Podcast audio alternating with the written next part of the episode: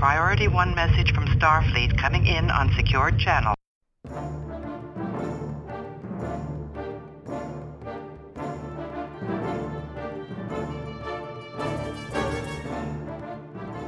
You are listening to the Trek Ranks Podcast, a member of the Tricorder Transmissions Podcast Network. This is episode 11, featuring the top five epic arcs. Welcome, Star Trek fans. I am Jim Morehouse, and I am the host of the Trek Ranks Podcast right here on the Tricorder Transmissions Podcast Network. And as always, I'm being joined tonight by the founder of that very same network, Mr. Jeff Hewlett. Welcome, Jeff. You out there? Thank you once again, Mr. Morehouse. I am super excited about the two guests you are about to announce. Yes, yes. And we are excited about tonight's topic, which is Star Trek's top five epic arcs, which is actually an epic arc unto itself, because this is our second of three consecutive episodes dedicated to the return of Star Trek to television with the launch of Star Trek Discovery in I think just about 28 hours from the time that you will hear this podcast, which is uh, pretty exciting. So last week we did the top five Klingon episodes because Discovery is going to be prominently featuring Klingons, as we know. And tonight we are doing epic arcs because Discovery is also going to be featuring basically a one season long arc across its 15 episode first season. I cannot wait for this. And to carry forward our theme of epic arcs, we have some very, very special guests joining us tonight. Also, another bit of an epic arc, as Trek Ranks has again featured prominently on their podcast. That's right, stepping down from the Trek podcasting throne to join the riffraff down here at the lowly Trek Ranks. We have the one and only this intro is way too long, but we're gonna we're gonna finish it off. Anyway, we have Bill Smith and Dan Davidson, the Trek Geeks, on the show tonight. Bill and Dan, are you there? Are you still with us? Thank you, thank you, thank you for having us. It is a joy to be here. Although when you said coming down from the podcast throne, we thought for sure you meant Heather and Claire. So we're just excited we're still here. Um, this is the day I have been waiting for my whole life and Finally, I, I might. I, w- wow, I'm just so honored to be on your show, Jim. Finally, you thank you. All the podcasters. you guys are honored to be on the show before I actually stop doing it. well, it did take a while. It, it was a, a great run. So great run. So congratulations. Yes, thanks, guys. It's been fun. It's been good. All right. So before we get rolling on tonight's topic, let's get a quick Trek origin story from our Trek geeks. What's the quick? Uh, you know, I think people guys guys know from your podcast if you've listened, and you should if you haven't. There, your guys' background, but what about the Trek geeks background? How did the podcast come about? Dan, do you want to tell a story? Because I tell it all the time. Oh, you tell it so much better than I do, man. Okay, so I'll, I'll try to go for the Reader's Digest version because we got a we got a lot of arcs to, to talk about, and I'm really excited. Um, I uh, I, I had the idea to do a podcast sometime around I think 2014. And Dan and I hadn't seen each other in quite a while. We went to a Star Trek convention in Boston. First time we'd been in the same room in about a decade. And we had such a great time and we laughed and carried on like no time had gone by. And I said, Hey, buddy, we should do a podcast. He's like, uh, Yeah, no, I don't want to do that. What's a podcast? and, and, that's how Trek yep. Geeks was born. Um, uh, Dan saying no. And uh, after that, I, I slowly worked on him and, and introduced him to other podcasts because he I still don't think he had listened to one at that point. And then he realized that our discussions for Trek, which happen every single day, um, made us both laugh and, and, there was something to it. So yeah. out of that, we decided to take a chance and Trek Geeks was born. How's that for a condensed version, Dan? I like that. I like that version. One of the things that we love to tout about the podcast is that is that it's Star Trek discussion, but the whole podcast is built around the friendship that we've had for so many years, and that's what makes it so much fun to do. You know, it's hard enough that I have to listen to Bill's voice on a regular basis, but to be able to talk about Star Trek and have that kind of chalk uh, chalkboard nails down the chalkboard thing kind of makes it all worthwhile. Yeah, I thought you guys hated each other. Oh, oh yeah, do. We do. no, seriously, it's, it's I, whatever mojo you guys have conjured up. It's it's just an essential listen if you're a Trek fan. the insights and the camaraderie. It for me, it just it screams what we love about Star Trek. So even when you even when you're slagging off some of my favorites, which you guys do a lot. yeah. Okay. Not doing that tonight, though. Not tonight. Not tonight. Well, we'll see. All right. So before we get into the diagnostic cycle, let's just do another quick Trek ranks reset.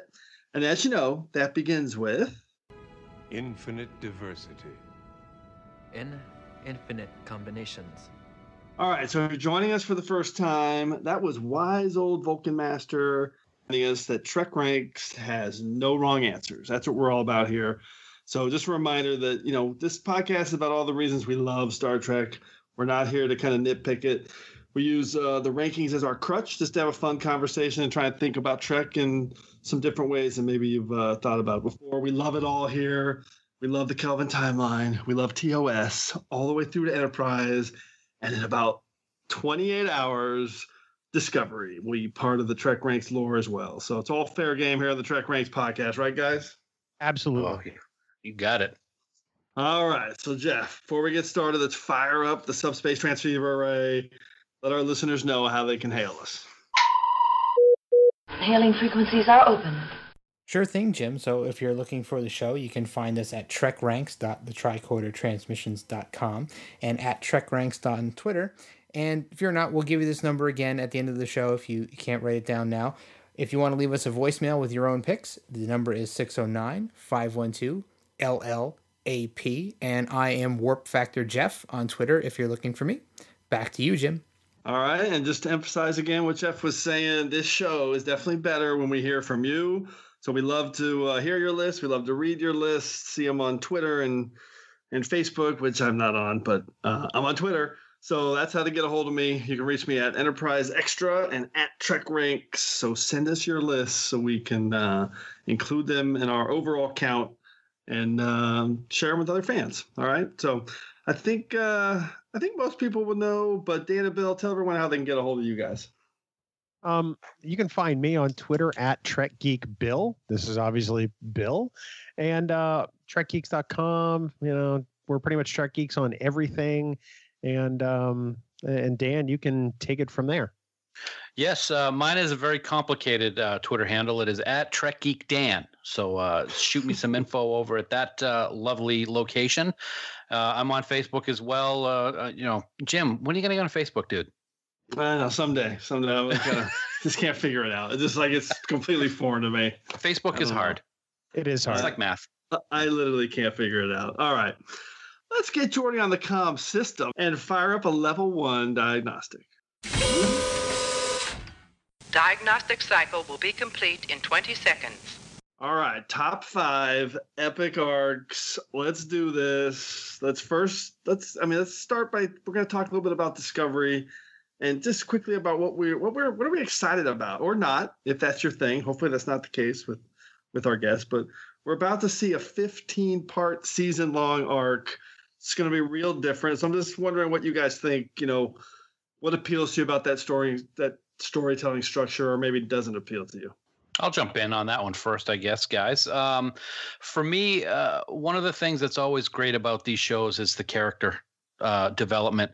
And I was listening to an interview uh, with Doug Jones the other day, and he was talking about Saru and Burnham and how they're kind of going nose to nose at each other all the time. And for me, that's what I'm looking for in this arc is that character development because it sounds to me that they're already going to be similar to the Spock McCoy from TOS and the Odo Quark from DS9. So having those two uh, officers constantly going at it with the sarcasm and the and the um, uh, butting of heads is something that I'm really looking forward to. It's a small thing in regards to a character arc or a story arc, but it's something that I'm really looking forward to seeing. You know, uh, my my problem with Discovery is that every time I start to look forward to something, they keep showing us something new, and then I'm looking forward to that even more. So so far, I am looking forward to every facet of this, but mainly I, I can't wait to see how this is Star Trek in its DNA. You know, David Mack was on Twitter saying that this absolutely squares with canon and it absolutely is Star Trek. And I can't wait to see how they tie it all in and still create something fresh and new and bold. Yeah, that was a great thread from David Mack this week about uh, Oh yeah. about the the, the the canon and just telling people to be patient and see how it all plays out. How about you, Jeff? Anything in terms of kind of what you've been thinking about, looking forward to in terms of this new storytelling structure that uh, Discovery is t- undertaking? Well, uh, yeah, of course. I mean, you know, this this has been a, a trend in television uh, for a while, and, and streaming television shows for a while, and you know, I I, I do love a, a long arc.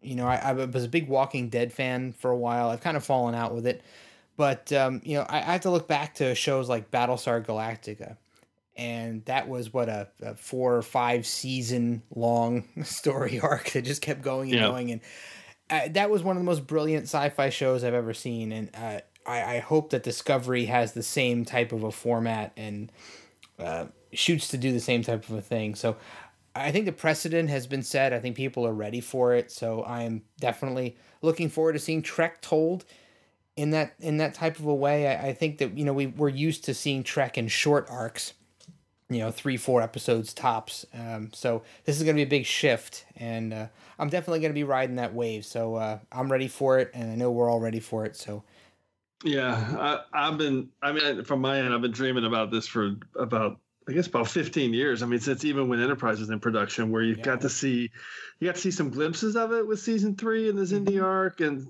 some of the awesome mini arcs from season four. But you know, since TV started to be redefined in the early 2000s, I've thought about what it would be like for for Star Trek to get that kind of treatment, where you have the strong budget and and I and the key is the reduced, you know, episode numbers to have a little bit tighter storytelling like the sopranos and breaking bad and game of thrones and this these type of shows. So for me that that this is happening and it's uh that's going to be the the structure for trek i, I cannot wait to see how it plays out. Love it Hey Jim, I wanted to jump in on one other quick thing in regards to the uh, to the season, if I could, because Jeff just just mentioned something which made me think of it.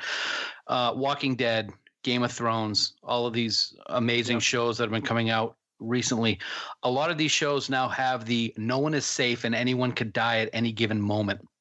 I'm that's one thing I'm a little scared about with this series because. It's popular and we're going to get attached to these characters and people are going to die on the show it's it's inevitable and it's kind of something that i'm a little nervous about um i just That's wanted to throw great that out there I'll Yeah. tell you that is exactly the reason, the number one reason I fell out with Walking Dead, because they they actually came out and said that point blank that no one is safe, and I'm like, well, you know what? If no one's safe, what am I investing in here? Mm. Right. You know, because you you get involved with these characters, and that's with these long story arcs, just like Battlestar Galactica. I invested in certain characters that I really liked, and you know, I- in in my heart of hearts, I knew they weren't going to die, right? But you know, if if everyone has the potential to be, uh, you know, ejected from the show, which has happened on Walking Dead, you know, I just kind of fell out with it because I just don't feel like it's worth my you know emotional time to invest in those characters. Yeah me too as long as they never kill glenn i'm okay with it oh wait oh. all right uh, Ah, too soon. Too soon. Yeah, too Spoiler soon. alert. Spoiler alert. Spoiler alert. Don't listen to this. But uh, no, Dan, it's actually a great point. It's something I think if you're paying attention, you're at least aware of, or it's in the back of your mind. But I hadn't thought about it too much. Actually, you know, it's funny. The way I think about it has been in terms of production, and I hate that my mind is thinking this way. But I'm like, all right, they're filming like episode 12 right now, and Lorca's still there. So, all right, you know that kind of thing because. uh he's clearly still there. So it is going to be interesting to see if they pull the trigger on something big on somebody they've been promoting. Uh, and you got to think that's going to happen. You got to think that's in play for this. Bill, what about you? I agree 100%. You know, I, I echo some of Jeff's sentiment. I too fell out of The Walking Dead, you know, for for many of the same reasons. You know, when I watch a show that that is that, you know, lengthy and has been on that long, you really do get invested with those characters and you know, there's something of yourselves in them. It's you know, you identify with them. And then one of them or multiple characters go out at various times. It takes a lot out of you. And I think part of the reason we watch Star Trek is to go on this journey with the crew you know th- they are us and we are boldly going with them and uh, i i totally understand where dan's coming from it's it's a concern but by the same token I want them to kind of turn Star Trek storytelling on its ear a little bit while still staying Yep. true to the the core and the soul of Star Trek. Yep, that's you, you don't want to take any easy shortcuts with that. You need they need to. It may hurt, but you gotta. Right. I think that's gonna be part of the price we have to pay for this new new level of storytelling that's that's coming our way. And I, I think we'll I think we'll all be pleased. You know, I, I think we'll all I think we'll I think there'll be all the feels, but um, I think at the end when we look at season one, we're gonna go, man, that was an amazing season, and I think we'll be even more amped for season two. Yeah. Listen, as long as Deep Space Nine never kills Jadzia, I'm okay with it. Right. Oh, Oh, oh, sorry. Spoiler. Wow. Sorry. okay, let's uh let's jump into the Prime Directive and see what everyone's uh what the criteria how, how how everybody approached this for this such a broad topic that we've got going on. I do not concur with your captain's decision. She's following our prime directive.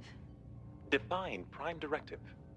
All right, so the truth is, in an epic arc, it's it's really truly in the eye of the beholder, which, by the way, is a terrible TNG episode.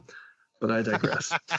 uh, I think at this point, you know, an arc when you define an arc, it can be anything as big as the Xindi season in Enterprise, or as small as the the Risa arc in Enterprise, which which I love because uh, I'm only mentioning it because Fark in the last episode, the Klingon episode, when I asked him, "Hey, we'll pick think about arcs. That's gonna be the next episode. Think do you have one that you could think of that's maybe a smaller one?"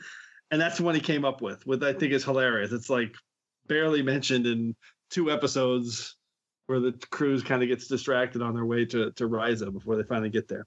So uh, nice nice choice, Fark. Uh, anyway, an arc can be big, it can be small, it can be character driven, story driven, it can literally be anything. So I'm thinking we're probably not gonna have too many duplicates tonight, maybe some similarities, but, but probably no dead on duplicates. So uh, Bill and Dan, tell us what, what was your kind of how did you narrow down your picks? Go ahead, I'll, Bill.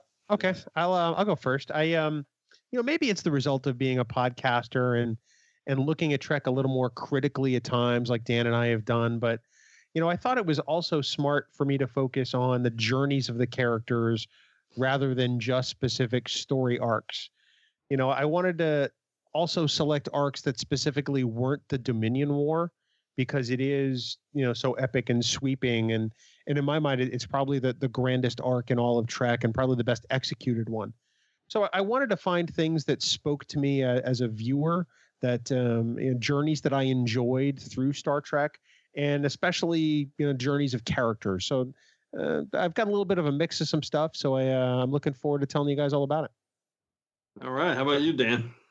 Yeah, I went along similarly with Bill in terms of character. I think that was the one that stood out to me the most. I like the arcs that really dive into a character and we get the background and what's really going on in their head. That's something that really spoke volumes to me when putting together my list.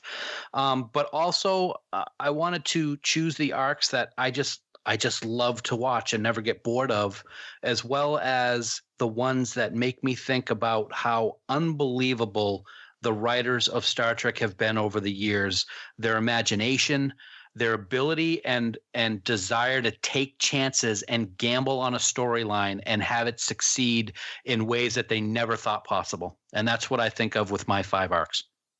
All right, I love that. Is really good. So mine, uh, I started a, I, again as always started with a, just a long brainstorm list, and I and I kind of saw that they were breaking up into like Bill was saying that you actually both said was some of them are character arcs, some are more story arcs, and then I started to think what's too broad and what's too narrow. I was trying to find a little bit of the sweet spot in the middle there. So I mean, I'll give you uh, one example of something I was considering, and it's obviously one of Trek's amazing arcs, but I ended up not choosing it because in some ways it was a little too big and broad. It was like I was thinking I had written down like Sisko's arc in in accepting that he was the emissary, and I love that story. But then I thought it doesn't really fit because it's really the entire that's Sisko's entire character from episode one to the end. So I wasn't sure if that made sense. So I kind of eliminated that. I eliminated Nog as one of my picks because again he was there at the beginning and at the end. So I tried to make it a little bit more where you can get your arms around it, a little bit more definable. Nothing quite like Bill said, nothing quite as big as like, hey, the Dominion War arc, but stuff that uh, was just a little bit, uh, a little bit tighter. So, but of course, you know, if either of those that I mentioned are on your list, that's awesome because that's what Trek Ranks is all about. So, uh, okay, so we got our prime directives. So before we introduce third Demoticon, let's uh, let's just do a quick update again on how we're going to go through this. We're going to first reveal our epic arc, and we're also going to pick one episode that we think best represents that arc. It's normally kind of how we do it. So we have an episode to represent it, and then we'll give our five word summary and a hashtag, which Bill and Dan know well. We love that. And then we can talk about the arc and the episode and some of the elements about it. So, you guys ready to roll? Let's do this. All Okay. set, man. All right, let's do this. Third Demoticon, you are up. I am a Jem'Hadar. He is a Vorta.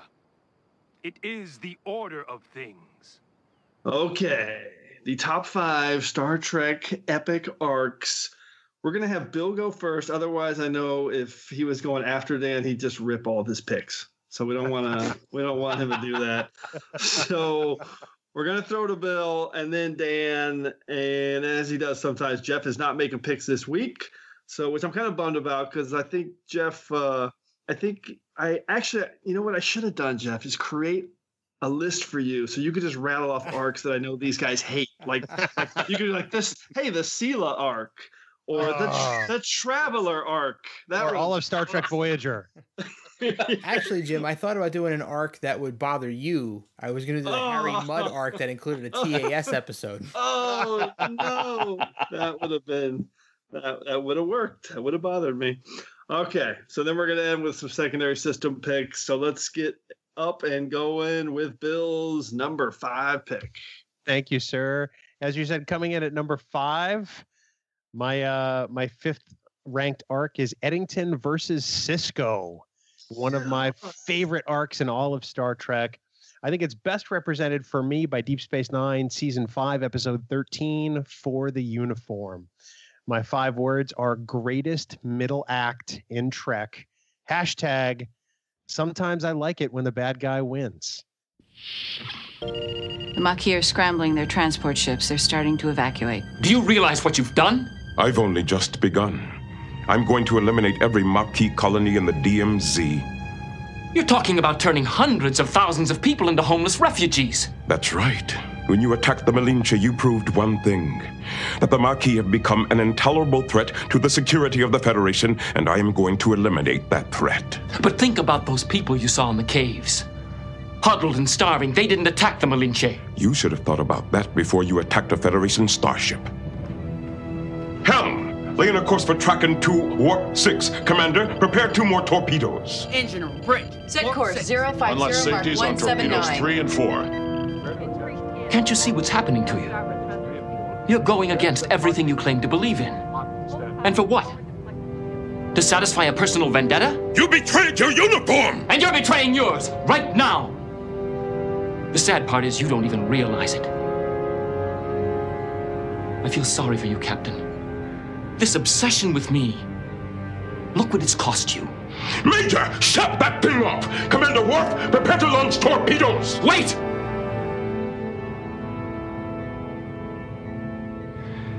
If you call off your attack, I'll turn over all our biogenic weapons. Not enough!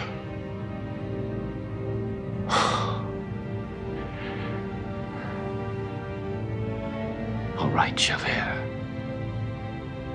I'll give you what you want. Me. Sisko is uh, Sisko mortgages everything he is as a Starfleet officer to go after Eddington. Rules be damned. Everything else be damned. He poisons a planet for God's sake just to try to get this guy and loses. And I think it's it's a great highlight of what this arc is about. I will never forget the moment he poisoned that planet, and I was like, "Going, where's the reset button? What are they? How are they gonna? Right? How are they gonna redo that? Because obviously the captain of the Deep, of Deep Space Nine, the Defiant, is not gonna poison. Oh wait, yes, he did. He poisoned a planet. This is a game changer. Wow, that's an awesome pick. Awesome pick. What do you think of that, Dan? I I love Eddington. I, I love to hate Eddington. Yeah. Um, the the whole scene. I forget the episode. I don't know if it was for the uniform or pre or one prior where Sisko realizes everything's been building to this and and realizes that it's Eddington. It's just great, great storytelling right there. And yes, the whole poisoning of the planet. He kind of falls off his chair a couple times, doesn't he? During during these things with poisoning a planet and an accessory to murder and and uh, during the Dominion War. Come on, Sisko. Bill, that's a horrible pick, dude. Is he a being with seven lives? No. What do you think? Dan, I can't wait to hear your all Janeway list. Uh, bring it on. By the way, another key point is this is not just about those three episodes. You know, they had they brought Eddington as the security chief for a whole season. He was Right. there and uh you know, being around and being the the goody two shoes, and then boom, all of a sudden, yeah, it's a great and you didn't expect it at all. That was one of the great things. It's like what? Didn't see it coming at all. Absolutely not. So, all right, Dan, what's your number five pick? All right, my number five uh, epic arc would be Noah. Um, all those animal. Oh, wait a minute. Sorry, wrong show. Let's get Oh, back. yeah, sorry. The number five epic arc for me is Section Thirty-One. Uh, five word description would be most intense black ops organization ever. Uh, and I believe that the episode that best describes this arc would have to be Inter Arma Enim Silent Leges, uh, which kind of goes in line with my hashtag in times of war, the law falls silent. Let's just say I belong to another branch of Starfleet intelligence. Our official designation is Section 31. Never heard of it. We keep a low profile. Works out better that way for all concerned. And what does Section 31 do? Apart from kidnapping Starfleet officers? We search out and identify potential dangers to the Federation. And once identified? We deal with them. How? Quietly. So if I had been a Dominion agent, what would have happened to me? We wouldn't be standing here having this conversation. Starfleet sanctions what you're doing. We don't submit reports or ask uh, approval for specific operations, if that's what you mean. We are an autonomous department. Authorized by whom? Section 31 was part of the original Starfleet Charter. But that was 200 years ago. Are you telling me you've been working on your own ever since? Without specific orders? Accountable to nobody but yourselves? You make it sound so ominous. For me, whoever thought up Section 31 on DS9 uh, is just a a genius, pure and simple genius. It opened up so many dark doors in Star Trek that we would never have seen had Gene still been alive. Um, the, the whole the whole idea that the Federation isn't just all puppies and unicorns, um, and that these people are ruthless and deceitful, uh, and they'll stop at nothing to what they call protect the Federation was just an, an incredible idea. Um, and a perfect example of that is they were willing to commit genocide against the founders, and it was a brilliant, brilliant arc. The thing I love about this arc is that it's not just about the the 10 episodes or so that that section 31 it, it actually allows this uh, unbelievable ability to retcon and you can Oh, now yes. you now you go back and you're like oh yeah well, admiral dougherty and insurrection definitely section 31 no question about that or uh or admiral cartwright in star trek 6 definitely section 31 And not So only that, we actually got to see the beginnings of Section 31 in Enterprise and Divergence, um, and even in the Kelvin timeline with Admiral Marcus. It was just, it was great to have that spin that you could put on just about anything when you're going back with retcon. Very good point, Jim. No i love that how about you bill is that uh a big section 31 guy I, I love Section 31. I love the fact that we can create a hashtag out of this with hashtag puppies and unicorns. Um, I think that's fantastic. Great job, Dan. As usual, that's what I expect from you.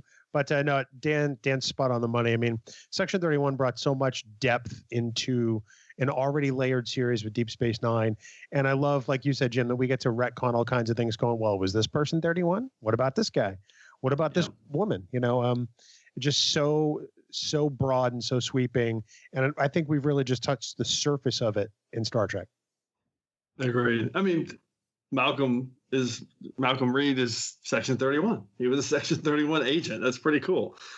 That's uh that's some good writing there, and and and great arc in terms of how it links with uh, other Trek, including Kelvin timeline. So absolutely. All right. I mean, we get the start. This is round five, and we've already got Eddington in Section 31. This is phenomenal.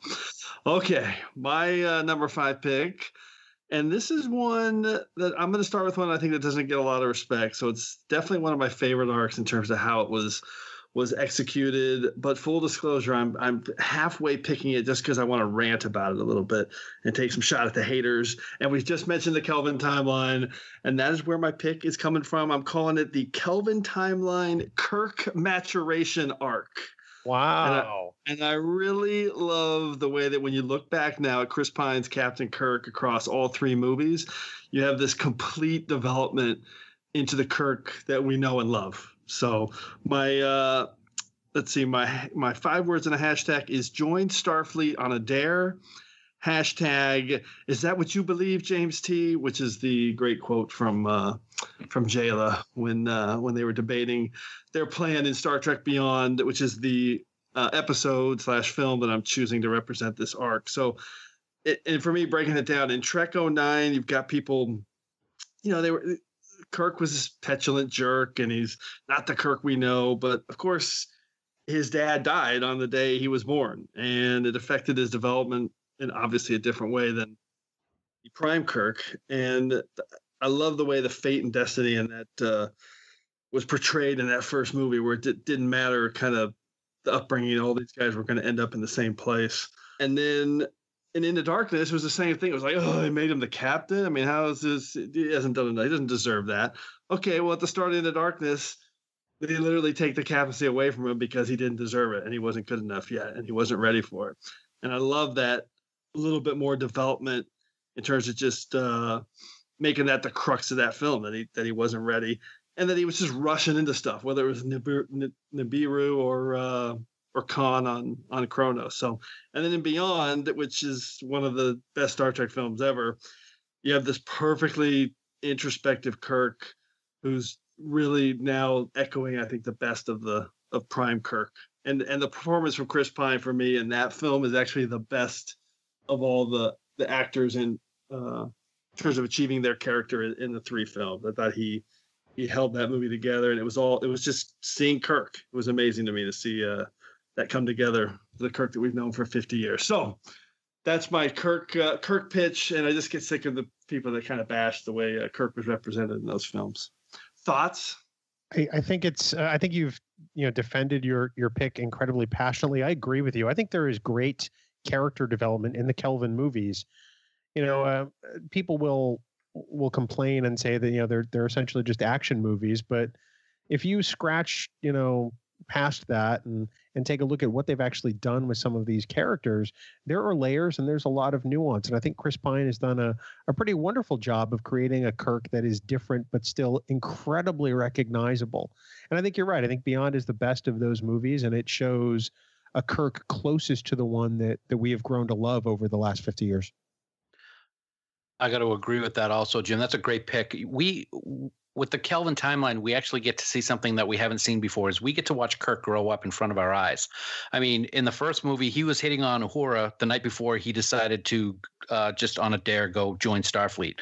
Um, he's just a a, a young a country farm boy, as Uhura put it. And then and then in Into Darkness, we get to see that he's in command. He has a father figure in Pike who he loses right in front of him, and that affects him greatly. And then in Beyond, he is the captain, and he has the respect of the crew, and he's the more down to earth captain that we might be used to looking back on what he was like uh, in the uh, 09 film it's it's a very very big step ahead from what we were used to in that first movie. Yeah i just like the way they brought it all together across you can't you can't really watch the first film or the second film and say that you've seen the whole story. I mean they really bridged the three together like one big uh Kirk arc, which is, I guess, what the topic is. And great point, Dan, on bringing up the, you know, losing uh, Pike right in front of him. Another another mm. key element to to his development. Okay, round five is in the books. Let's move on to round four. Bill, what do you got? Let's see. And in the number four spot, I have Worf's honor or lack thereof for my big arc. And I think that's best exemplified by TNG season four, episode 26, one of your favorite episodes, Jim Redemption. Woohoo! Five words I return your family honor. Hashtag let your name be spoken once again. You know, Worf languishes for you know the better part of a season and a half with no honor and it comes up all the time because they keep meeting the klingons and you can tell that you know Worf is Worf's not in a good way and by the time he gets to this part of his arc and his family honor is restored it's the only thing he's wanted it's what brings him the most satisfaction and plus he gets to get all klingon on everybody so granted it's a time of great conflict for the empire but he does the only thing he can and and eventually goes back to his Klingon heritage to defend their way of life. Um, uh, Redemption, you know, Jim, after we had you on, on Trek Geeks, I realized that I, I, haven't given that episode enough love. And I went back and watched it. And I think that a lot of the points you've brought up about why it's ranked so highly on Trek Ranks are, are 100% valid. It's a great story. It's a great arc for Worf. And I think that um, it's some of the best work that Dorn does on the series. Yeah, that's awesome. I love hearing that. I think it's uh it's the first time. I mean, when they show the the layers of the politics and the what's actually happening on Klingon, it's really fascinating to me how how uh, well executed that is. And the Worf honor story that it's really one of the first big arcs that Trek ever did, where, it, where, where when you realize it was all linking together, which is one of the reasons I love Redemption so much because it links all the way back to season three, and then the Sins of the Father, and then Reunion. It's just a great, and it and it carries forward from that point too. So it's not like it ends in Redemption. So yeah. that's a awesome pick. Thanks. Yeah, I got to agree. I I kind of was worried there, Bill, when you started with the word Worf. I thought you were going to say something like Worf's raising of Alexander arc, because that would have just been I would have hung up. But, but uh, Worf's dating Deanna Troy. Oh, sorry, sorry. I, um, I like that. Oh, do you? I do. I wow. love him and Deanna. That was great. Okay. Shut up, people. Uh, I, I, think what's I great about everybody. I ship everybody. Whatever. I think what's great about the Worf honor story is that it also carries in and has a great effect in Deep Space Nine in the later seasons with the war with the Klingons and later how his entire house ends up getting stripped and Kurn ends up suffering because of he decides to stick with the Federation. So from with Worf in Next Generation all the way up through Deep Space Nine, he's got that constant struggle with his honor and what he's supposed to do and what's what what's right and what's wrong.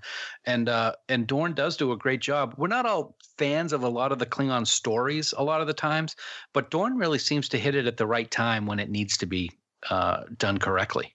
Oh, I'm glad you brought up Kurn because I mean that was on my Klingon episode list, Sons of Mogh, because to me that story is heavy. It just really hits hard where he literally ends up. I mean, he's, he's trying to kill himself, and right. Worf act, tries to help him, but then ends up deciding to just erase his memory and have him live as a farmer. I mean, that's deep, heavy stuff. That was uh, that's a great pick. Love, I love Worf. He's in. Uh, pretty sure he's in my top ten character character ranks at Trek ranks. Check it out.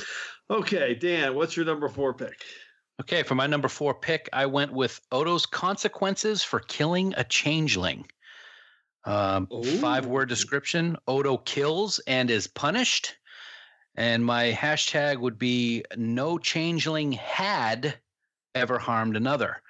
Um, for me, starting with the adversary when he actually killed the changeling on the Defiant, all the way through his punishment of becoming a solid and broken link, and then all the way through his becoming a changeling again in the Begotten.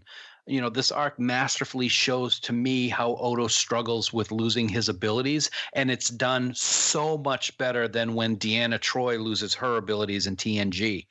Um, one thing that stands out it's not the episode i picked but in apocalypse rising when he's assigned to be part of the infiltration party and is going to be done up like a klingon he tells Sisko that he what he should be is gowron's pet targ. Um, and it shows that he's really struggling with not being able to shapeshift. Um, but the episode that i chose for this arc is actually the ascent um, and I choose ah, that one not just because you know it's it's a it's not just a Quark Odo episode to me. Um, this episode shows the extremes of Odo losing those abilities. You know, he's cold, he's hungry, he snaps his leg like a twig, and ultimately he just wants to be left on the side of the cliff to die. Um, and it, it really shows his struggle. Um, so I picked the Ascent for that particular arc, which I absolutely love. the The Ascent is one of the best DS9 episodes, also I think too. Uh, it's so underrated. And I mean, inspired arc, inspired episode pick. Who is our showrunner here? Why did it take so long to get the Trek Geeks on this show? I don't know. I, This we is- should, that we should fire him. Unbelievable. All they do is Uh, fight on that show anyway. So I know. Yeah, the it's a- jerks. yeah, we try to stay away from that here. Uh, spectacular pick. I hadn't even thought of the Odo arc uh, as a as a killing a changeling arc. Um, Dan, uh, Bill, what do you think? What, what's your comments on this? you know, uh, Dan, you, you brought up the Ascent as as not just an Odo Quark episode, but I, I would submit that it's the Odo Quark episode Mm. because there's so many layers of that episode, and you really get the sense that that despite all their bickering and despite the the you know Roadrunner Coyote relationship, you know that they seem to have over the years, Quark really cares about Odo, and and this episode really forces a lot of that out. You you see the bond between these two characters and how you almost can't really have one without the other, and I think it's that's just a fantastic pick, buddy. thanks, man. So good, so good. Okay, so let's. So my number four pick actually, it's a little. It touches a little bit on on your guys' uh, two preceding picks here. So I think we, you know, Bill, you just mentioned everyone knows my love for Redemption in TNG with the layers of Klingon intrigue that that that story has. But I I really didn't want to pick that episode again, so I I changed it up a little bit as I was breaking it down. So my number four pick is the Gowron arc, which for me, so he was in. He's only in eleven episodes, which which actually blew me away. Really? And I know I, I couldn't believe that. So my my episode for Gowron, I'll explain why I picked him. Is Way of the Warrior. My five words and a hashtag is, which again you were just talking about uh, on your uh, on your pick there, Dan. Klingon leader Gowron is a changeling. Hashtag nope, not quite Odo. And my reason for picking Gowron's, i i I just love the way he he represents the Klingon thread all the way through TNG and DS9. He intersects with everything, and he's there right from the beginning. You know, with Reunion and Duras and Kalar, and when he when he's first introduced, you really don't know what this guy's story is, and can he be trusted, or is he a good guy or a bad guy? And that is there throughout all of his appearances, and I and I love that in Redemption he's obviously pure Klingon in his dealings with everything. Oh, and he's in. He's also in Rightful Heir, which he's dealing with Kahless when he's coming back. He- He's also there for some comic relief relief in uh, House of Quark, but then he's the heart of everything with the Klingon War in in uh, in DS9 and Way of the Warrior. But also that being replaced by a changeling thing, which of course it turns out it wasn't him, and but his uh, his terrible leadership as a military leader, and getting killed by Worf at the very end and attacking into the into the winds. I just love every time Gowron pops in. There's just something big going on with with Trek, and he's interacting with so many major characters: Picard, Worf, Martok, Sisko, everybody, and you just never knew where you stood with Gowron. He was always kind of just protecting his own interests as as a Klingon, and I, I love Robert O'Reilly and his uh, portrayal of him. So uh, I want I chose Gowron because I just thought it was a really interesting thread all the way through TNG and DS9 and some of those those great stories. Consider what you do here, Gowron. Kahless himself said, destroying an empire to win a war is no victory. And ending a battle to save an empire is no defeat. We can still win! Not before those starships get here. Now, what do you want me to tell them? To stand down or to come in firing? It is we who shall stand down. Gowron, that's all! Enough. Ceasefire. Order our ships in Cardassian territory to halt their advance. I do not intend to hand victory to the Dominion. But let your people know. The Klingon Empire will remember what has happened here. You have sided against us in battle. And this, we do not forgive or forget. What do you guys Wow. think? I uh, I, I have one thing to say about that pick, Jim. Glory to you and your arc. Oh, I knew that was coming. Oh So man, I did too, but it just it sort of snuck up on you like a garden rake. You know what I mean? I will say one thing. You you brought up you brought up a point that I wanted to to uh, to get your opinion on, and that is how his character ultimately dies and how he is in those last couple of episodes.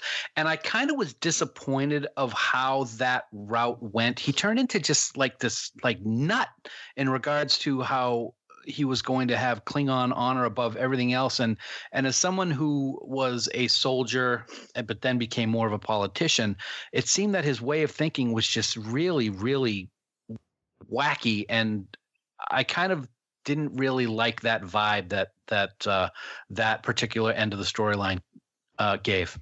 Does that make sense?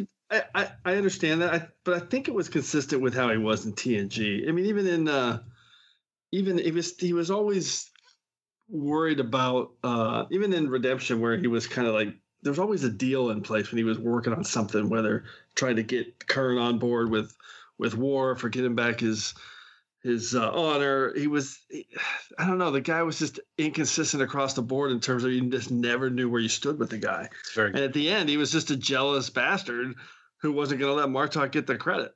And he was going to set him up and make him look bad. But it's not it's not an unfair comment. It was probably it was probably a little rushed and maybe extreme for the the storytelling needs that they needed there at the end of season seven. Bill, what's your take?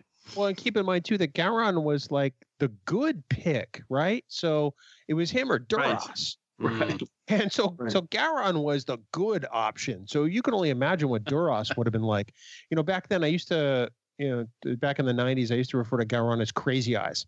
And I think that as time went on the writers started to write with that in mind because Gowron just got crazier and crazier and I think it's it's probably a case of power corrupting absolutely to some extent you know, in the end, Gowron couldn't help who he was, which is essentially a, a, a power hungry megalomaniac.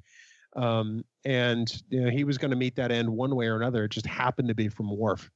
Um, and I, I think that was really the best way to do it. Yeah, I could not say it better myself. I think that power hungry megalomaniac is is what it was, and maybe a little bit extreme at the end there, Dan. But I think I, I feel like it was true to him. So I I think one of the greatest performances uh, from Gowron was when he was playing the counter in the count room in Badda Bing Badda Bang. Yes. Oh, that's right. That's right. And uh, what role did he have in Far Beyond the Stars? He was in the back of the newsroom doing something. I can't remember. So okay. Really, I don't remember him being in No, that. no, he he's in that too, right? I'm almost Maybe sure. maybe we'll save that for Stump the Geek. Ah, that's a Oh, good call. no. Oh, Okay. All right, let's jump into the soup round. Round three. Bill, what's your first pick there? Oh my God, I love soup. So Soup round. for my pick, I pick wonton soup. It is, my five words are the best all around soup. Hashtag heaven in my mouth. Salty. Oh wait, I'm not supposed to actually rank soup. No, the soup round is a metaphor. Oh, For what? I have no idea. okay. oh, uh, Well, but so anyway, my actual number three pick. Um, I, let's see. So far, I've hit DS9. I've hit TNG. I'm going to go all the way back to Enterprise for this one. And I'm going to pick the Ah. Augment arc from Enterprise. oh, so Um, good. as evidenced by season four, episode six, the augments. Uh, five words, great tie to the eugenics wars, hashtag callbacks all day long. You know, by the time we got to season four of Enterprise, there was a whole lot of fan love in that season.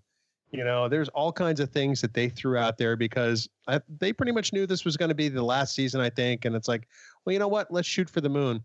Let's throw out all kinds of things that the fans are going to appreciate. At least that's the way it seemed to me. And I love that not only do we get heaping amounts of Brent Spiner in this, not only do we get references to Khan and you know genetic engineered humans, but we get a great story on top of it. It's an arc I love to watch. I love Enterprise. I love this arc, and uh, I feel good about this at number three. I got to say. It's so so rewatchable. Love that. What was it? What was the episode that you tied to it? The was it the Oh, so- augments? Yeah, it was the augments itself. Yeah. Okay. Perfect. Uh, no, it's such a great, it's such a rewatchable story, and it and it works so well. And again, if you're talking arcs, you've got the Soong connection as well. Mm. Absolutely. So the way it plays into that, and that and that was done so organically. that- I mean, it's easy to to call things fan service, but that was just made sense. It just worked extremely well. I love love those three episodes. Love the the actors they got and uh and the production values there. You know, the real the really cool thing is that you know they they tie a whole bunch of Star Trek together. So this arc is like a confluence of all kinds of other arcs, which is why I really like it. Right. It's like, yeah, whether it's Space Seed and Khan or uh or Soong and all the data storylines. How about you, Dan? I um I actually I love this arc as well. I love it for the Brent Spiner and the the Soong Data um continuity. I thought that was just masterful. And and one of my favorite scenes of that whole arc is the very beginning when we see him for the first time and he's in is it prison or a hospital? I'm really not sure, but he's just got reams and reams of papers of all kinds of things that he's that he's um, working on, and he talks about how they come in every couple of weeks and just throw it all away, so he has to start over again. I thought that I I love Brent Spiner in this in this arc. It's he's he's brilliant. He really was. He really was great. I like the arc that came right after this one. Okay, let's move to Dan. What's your number three soup round pick? Well, my number three, you know, it, it was funny when I was going through my list. This could have easily been my number one, as a matter of fact, and and you guys might be surprised. Um, my number three arc is just simply Damar. Uh, Ooh. My my five word description is lowly soldier becomes Cardassia's savior, and my hashtag is resist, resist today, resist tomorrow, resist until the last Dominion soldier has been driven from our soil. That's a good hashtag. Oh, that's Um, awesome. It's you know this my, is my, the ha- perfect. my, hash, my hashtag is that this bastard killed Ziyal. But go ahead. this to me is a perfect full circle character. Damar. It's Damar. He's alive. Citizens of Cardassia, hear me! The Dominion told you that the rebellion has been crushed. What you have seen here today proves that that is yet another lie. Our fight for freedom continues, but it will take place here in the streets. I call on Cardassians everywhere to rise up. Rise up and join me. I need you to be my army. If we stand together, nothing can oppose us. Freedom is ours for the taking. Freedom! Freedom!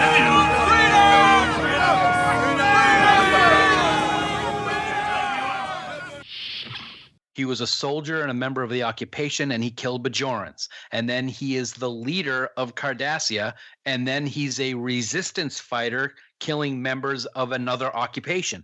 It, it's really, it's really amazing what he goes through, and you see the wave of emotion over and over again of what he's doing.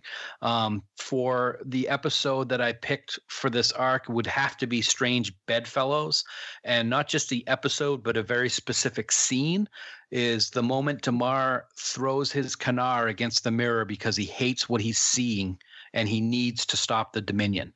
Um, it's just awesome. There are so many other layers to this arc. Um, how he feels about the Breen and his interactions with Weyoun, his loyalty to to Dukat, which brings up a question that we never got to see: is what would Damar have done if he knew what Dukat's plans were with the Pah Wraiths? It just blows my mind what that could have been like. But uh, I think he is a brilliant character. Casey Biggs, oh man, I love that guy. It was he just was perfect. his portrayal is amazing, and in, I think it's in Strange Bedfellows. I get those opening three uh, episodes conflated when uh, when he tells Weyoun, "Why don't you go talk to Worf again?" One of the best lines in all of Star Trek. Just absolute comedy. Uh, Bill, what's your take on that? I love this pick. It's phenomenal. Yeah, I, I guess it's okay. no, I, I think Dan, I I think you you state the case for Damar really well. I mean, when Damar first came on Deep Space Nine, I really didn't think much of him because I, I kind of felt he was like you know Dukat's flunky uh, to some extent. Yeah, absolutely. But they really created a a- a really textured character with a lot of internal conflict, and as time went on, you get to see exactly what it did to him. And I think you picked the the perfect episode to highlight that. Um, yeah, and ultimately he gets redemption really the only way he can after all that. Um, you know, it goes out in a blaze of glory, and it's it's written just so perfectly. So it's a it's a good pick, buddy. Thanks, man. The one thing Let- that let- was let me- disappointing was I'm sorry, go ahead, Jim. No, no, go ahead. I was going to say one thing that was disappointing is we knew it was, I think we knew it was going to happen, but it's really unfortunate that his character had to die. Um, I totally understand why, and he's and he's martyred and so forth. But I really would have loved to see him survive and and see what he could have done with Garak as rebuilding Cardassia after the war ended. With Ziyal. Oh no, wait. Oh, oh, un- unlucky Ziyal. Listen, the, the- one of the things I love about Damar's character, and again, why Deep Space Nine kind of is the standard for these kind of arcs and storytelling, is his first appearance is it just as this guy standing in the background in Return to Grace, kind of firing the phasers and and loading the the weapons when uh, Yeah. when Kieran and Dukat are kind of sorting out their issues on uh, that that freighter. I mean, it's just brilliant that he's just his background guy, and he ends up being the leader of all of Cardassia. Absolutely amazing the way some of that stuff played out on Deep Space Nine. So awesome pick. Not one that I thought of, but it just I love it. Brilliant. Okay, who's up? I guess that's me. My number three. Woo, we got a duplicate. We have a duplicate alert. It's a straight up 100% duplicate, section 31. That's And what my- I'm talking about. And my episode is season seven, Inter Arma Enim Silent Leges. What? Brilliant. Double dupe. We actually got a duplicate. Which is awesome. Uh, I mean, same thing. Oh, let me see. My five words in a hashtag are the ultimate retconning device. Hashtag I blame Section 31 for everything. I love doing it. It's, it's it's really a fun thing to do. Um, and I, I I gotta be honest, I tried to keep this off my list, and I thought maybe it was a little bit of an obvious pick, but I just couldn't. It's just uh, it's just great the way it was. I mean, you, we said it all before, Dan. It, the, creation of it was so brilliant to layer it in there as kind of the federation. I mean, they already had the Obsidian Order and the Tal Shiar. And so all of a sudden now, oh, the Federation has one of these too, like Section 31. What the what the heck is this? So, and uh, you know, connecting it with Enterprise and Affliction and Divergence, and I said it before, Malcolm Reed is actually a Section 31 agent from his past, and Admiral Marcus, and the way you can, you know, blame everything on Section 31. I I love it. I love the storytelling device, and I love the way it syncs with. uh trek across you know all of these phase Nine, Enterprise, and even the Kelvin timeline. Any more thoughts, guys? I was just thinking just before you made that pick, wow, we might get through this without any dupes. And it's like, you know, the words were still in my head and I was wrong. And I think it's fantastic. I, I could never have guessed that the two of you would have come up with that. Great job, man.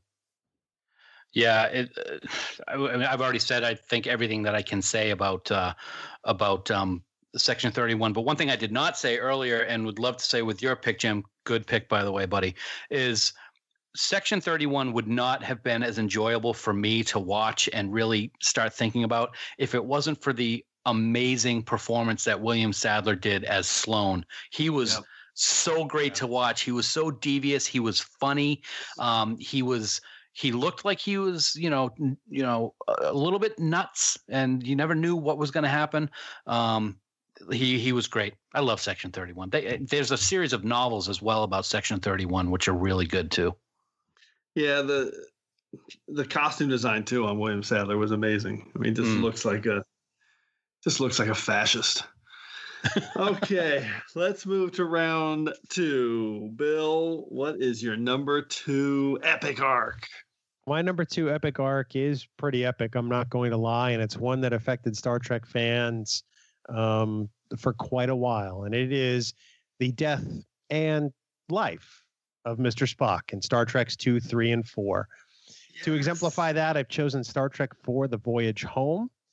Five words: Not the hell your whales. Hashtag recovering from being dead ain't easy, but it can be funny. You know, they found the perfect way to reintroduce Spock and to reacclimate Spock after just the the gut wrenching death in Star Trek Two, and then the the sort of new beginning in Star Trek Three. And I think that in four, they, they gave Spock a new challenge. You know, um, you, you've got to learn how to live again for real. You know, not just getting used to things, but you you've done what nobody else in Star Trek has done, and uh, you've got to find your way again. And so it's a it's a bit of a relearning process for fans and for Spock himself. So it's one that uh, will always stay with me. The 35th anniversary screening of Wrath of Khan just last week was was gut wrenching again, all over. But um, it's it's probably one of my all time favorite arcs in Star Trek. Me too. Yeah, it's a superb pick. It was on my short list, and I'm really glad you picked it because for me, it's like also when you talk about this, it's like the trilogy out of nowhere because you don't really. I mean, I remember you know watching these movies in the theater, and at the end of Voyage Home, it's not like I thought, "Whoa, I just I just saw a trilogy." It just didn't feel like a trilogy until you were able to step back and kind of look at it and go, "Oh, you know, those three movies sync together as three parts that you you didn't really see coming." So that, that's a I love that element of those three films. They're all great. The Voyage Home is my number one uh, all time film on Trek Ranks movie list. So uh, awesome pick. How about you, uh, Dan? What do you think? I mean, Bill, you're a genius. Anytime you pick Spock for anything, it's it's not a bad thing. So that's a that's a great choice. You know what's weird though is as you were giving your description, Bill, I was thinking about Star Trek two, three, and four, but then all of a sudden, what popped in my mind was um, Star Trek Beyond and how we lost the real Spock, Leonard, a couple years ago, and that scene in Beyond where he's looking at his at the picture of the crew, and it makes it makes you think about what they went through in the Prime universe. So it's it's still kind of tough to think about, but yeah, that that two, three, and four. I mean, I can't remember how devastated I was when Spock died in Star Trek Two. And you're right, Jim. I didn't think of it as a trilogy either until much much later. Yeah, I think uh, it was just kind of sneaks up on you. And you, Bill, you kind of encapsulated it perfectly by saying the voyage home is such a brilliant way to reintroduce Spock. You know, it's just there's no drama. It's just real simple, and it's it just the the humor, everything about that works. Well, you know, he's he, Spock is the soul of Star Trek. You know, there's no Star Trek without Spock. There's no Star Trek without Nimoy. And you know, to do something that you know serious to a character, you've got to really find a, a new and creative way to sort of get out of that box. And it, it serves as a great reintroduction to everything, not just you know our own our own time timeline because they go back to the 1980s, but you know Spock figured out you know, he's he's got to figure out how to time travel slingshot around the sun again. He's got to figure out how to just you know deal with other aliens. You know, um, it, it's a great fish out of water story for Spock. No pun intended. oh, that you was funny. That, that was you. funny. That was good. Uh, they're not fish. Okay, let's go to Dan's number two pick. What do you got? Well, number two pick for me. Anybody who listens to Trek Geeks knows that this is a big one for me. And my number two epic arc spans just about every series except Voyager, um, and that's the Mirror Universe. Um, a ruthless alternate reality exists. Hashtag the Looking Glass is pretty damn scary. Um, to me, because it spans such a great timeline, this is this is an ultimate arc. You know, it starts during Enterprise and goes all the way up through Deep Space Nine, and there are so many twists and turns that take place. And the entire idea that the uprising of the Empire and the um, taking over by and, and having an Empress was because of a non-mirror episode of TOS when the Defiant went back in time and into another dimension in the mirror universe. I, I, I mean, my mind's blowing up right now just thinking about it. You, Um, you, you can't arc any better than that arc. It's, I mean, it's, incredible. it's so uh, great. It's just incredible, and and seeing how um, humans are the ultimate rulers, and then they're overthrown by the Klingons and Cardassians, and then by the time we get to DS9, the humans are starting that rebellion, a la Star Wars, a little bit. It's just great, and the ruthlessness of the characters. A lot of people don't like that ruthlessness. I remember uh, Andy Robinson saying he did not like the Mirror Universe character of Garak because it was just so evil and and and crazy. I thought that was one of the coolest parts about the Mirror Universe is you never knew what you were going to get with any one particular character. Um, so to wrap it up, I, I should pick Mirror Mirror because it was the classic TOS that introduced us to the Mirror universe, but I'm not actually choosing that one. Instead, I'm going to pick Deep Space Nine Season 4's Shattered Mirror, where Sisko has to work on the Mirror Defiant to fight against Regent Worf and the Klingon Cardassian alliance. Um, also, Jennifer dies again, and we get to see Garak uh, being led around the bridge of the Klingon warship like a dog with a collar on. So um, there's a whole bunch of everything in that episode, and I just love it. I love that you brought up the Tholian web part of this because it's another link in terms oh. of the arc.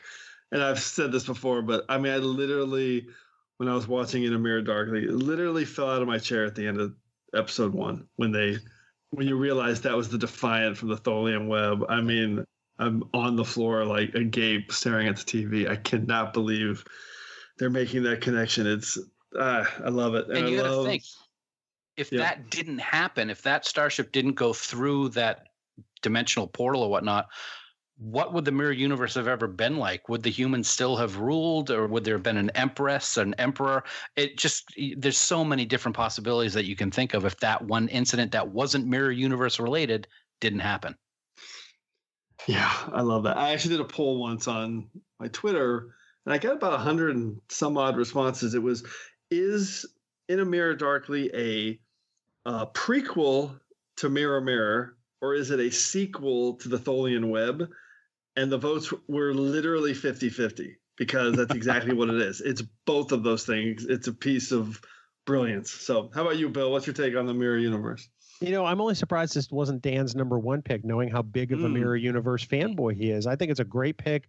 Although, um, I will say, uh, I'm going to confess, I know we love all things Star Trek on Trek Ranks. Mm-hmm. That's not my favorite Mirror episode, actually. Um, I, I, appreciate that that Dan picked it, and I I love that you know uh, that he's able to tie that into his pick. But uh, Mirror Universe, I always forget about the Enterprise part, but now I need to go back and watch it. So, y- yay! Do Other it. than a horrible CGI Gorn, it's a really good episode. That's fair. and the deck Ah, plating. Why'd you have to bring up the CGI Don't- Gorn? Don't bring up the Gorn, Oh Jeff. my god, you made me you made me unmute and the- actually talk. Ah.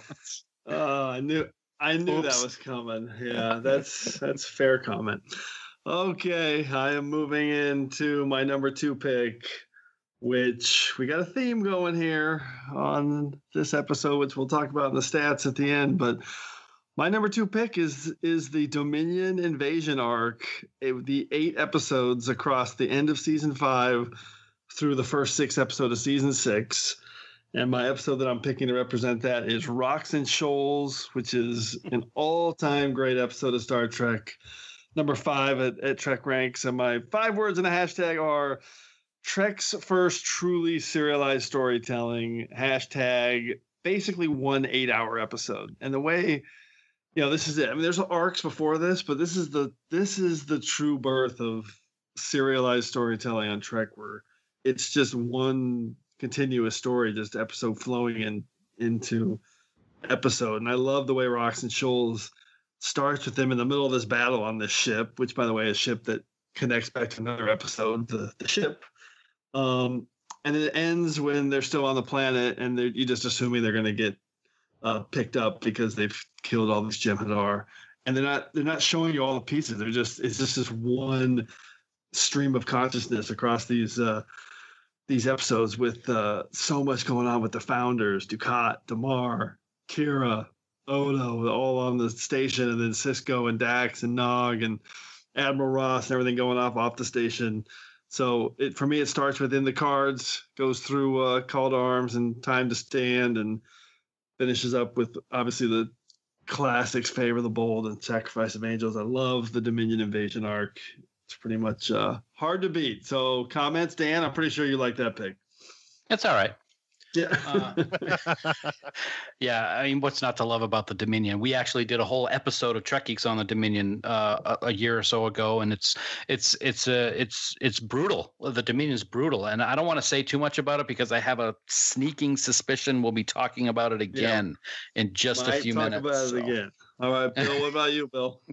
you know, I, I think the only thing that surprised me about your pick, Jim, is that I uh, my pick would have been the ship, and I love Rocks and Shoals, so I uh, I, I think you couldn't have gone wrong with either episode.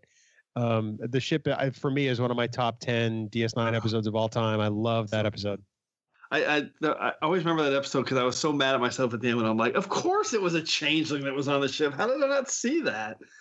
did you did you guys? I didn't. just for some reason that never occurred to me. So I, I thought that you know there was something that they just hadn't found. It never dawned to me it would be a shapeshifter. Um, yeah, me too. It should have, but yeah, right. Amazing. All right, what? uh Let's move to round one since I think we're gonna be talking about that again. Bill, what's your number one Star Trek epic arc? Well, Jim, my number one Star Trek epic arc is, is certainly epic to me. I'm sorry you don't think this pick is particularly tight, calling back to the beginning of this here episode of Trek Ranks. But my number one pick is Benjamin Sisko's journey as the emissary. Oh my god, I love that! I love that. And I, and again, hold on before you even go. Yeah, that was just me when I looked at. it. I was like, ah, it's too broad. I'm not. I'm gonna narrow. But as I said at the end, if either of you picked it, that's awesome. As a Trek Ranks is all about. Go, Bill. Well, you know, so it is incredibly broad, but it's also, I think, the most sweeping character arc in all of Star Trek, and certainly of all the captains. You know, all the captains grow and change to some extent, but Benjamin Sisko completely changes from episode one to episode 176 or whatever number it is. And um, uh, the, the episode I chose was season seven, episode 26, What You Leave Behind. Five words, a sacrifice like no other. Hashtag maybe a year, maybe yesterday, but I will be back. We are of Bajor. Go on.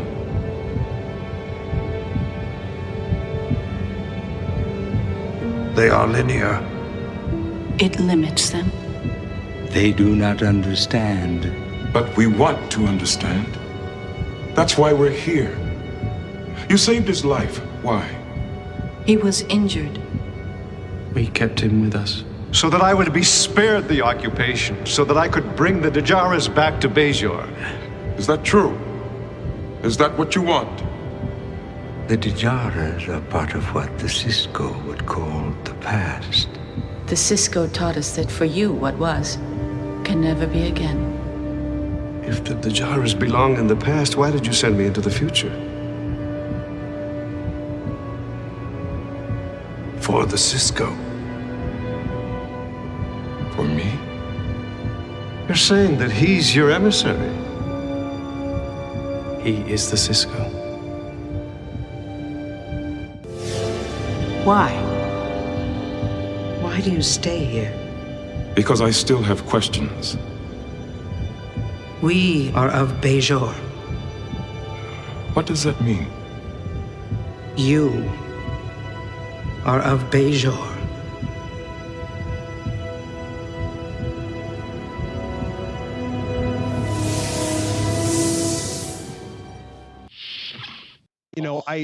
I, found a lot to take out of Benjamin Sisko's journey, whether it was as a father, as a Starfleet officer, or just as a as a man who who finds out in the end that you know his entire upbringing was essentially not what he thought it was. You know, when he finds out he's essentially a descendant of aliens in a wormhole, um, and uh, he's also the you know the only captain at the end of the series that doesn't continue on with the ship boldly going and I thought that that was really kind of different. You know, when DS9 had its finale, that really kind of stunned me, and it made me go back and think about Sisko. And I, I really think that, you know, it's it really is a sacrifice like no other captain makes when he essentially takes out Dukat in the fire caves, and essentially elevates himself back to where he's really from. So, that's uh, a the pick may not be tight, but it's pretty epic, man. No, no, it doesn't. It doesn't have to be tight. It can be whatever you want it to be. uh, let me comment here, Dan. Then, then let you jump in. So sure. I love I love this because I was. So I'm not. I mean, I'm not. I mean, I'll say it. I really don't care. If people tune out or or rip me for it. I'm not a religious guy. I don't like religion. I don't. I don't like. I don't like organized religion at all. I think it's disgusting. So having said that, this story arc was really interesting to me. The way he was being portrayed and that realization about halfway through where he was like i think it was a, uh, pretty much in a, a, the episode ascension where you realize he's embracing it and realizes he, he's going to miss it if it's gone and that he really is the guy when that when I realized that that's where they were going with this, that he was actually the emissary and not just the guy they were claiming to be the emissary, which you again don't think you're going to see on Star Trek. Right. Blew me away. Blew me away the way they weave that into the story, and you realize that that spiritual aspect of it, although it's aliens, um, was going to be part of this captain's whole story. That, that just amazingly different and original, and it's why Deep Space Nine again is a standard bearer for Trek, and in, in in my eyes. So, Dan, what do you think? Well, it's. I mean, you can't argue with the pick. I mean, it's it's brilliant. I mean, Sisko was born from one of these wormhole aliens. I mean, his entire life and destiny were set in course, uh, set in motion years and years and years ago, and watch it unfold in this final, you know, especially the final season, but during the entire run of the series is just is just a beautiful thing to watch. And he, he has so many sacrifices in his career and and in his life and and and has to make tough decisions. But i mean you know nobody could have pulled it off better than Avery, that's for sure. And um, I think it's a stellar pick, man. I think it's absolutely wonderful. I mean, it, it's Sisko. I mean, what else can be said? The Sisko. The Sisko. Yeah, I mean, I I think if I had picked this, I would have picked Ascension because I just that.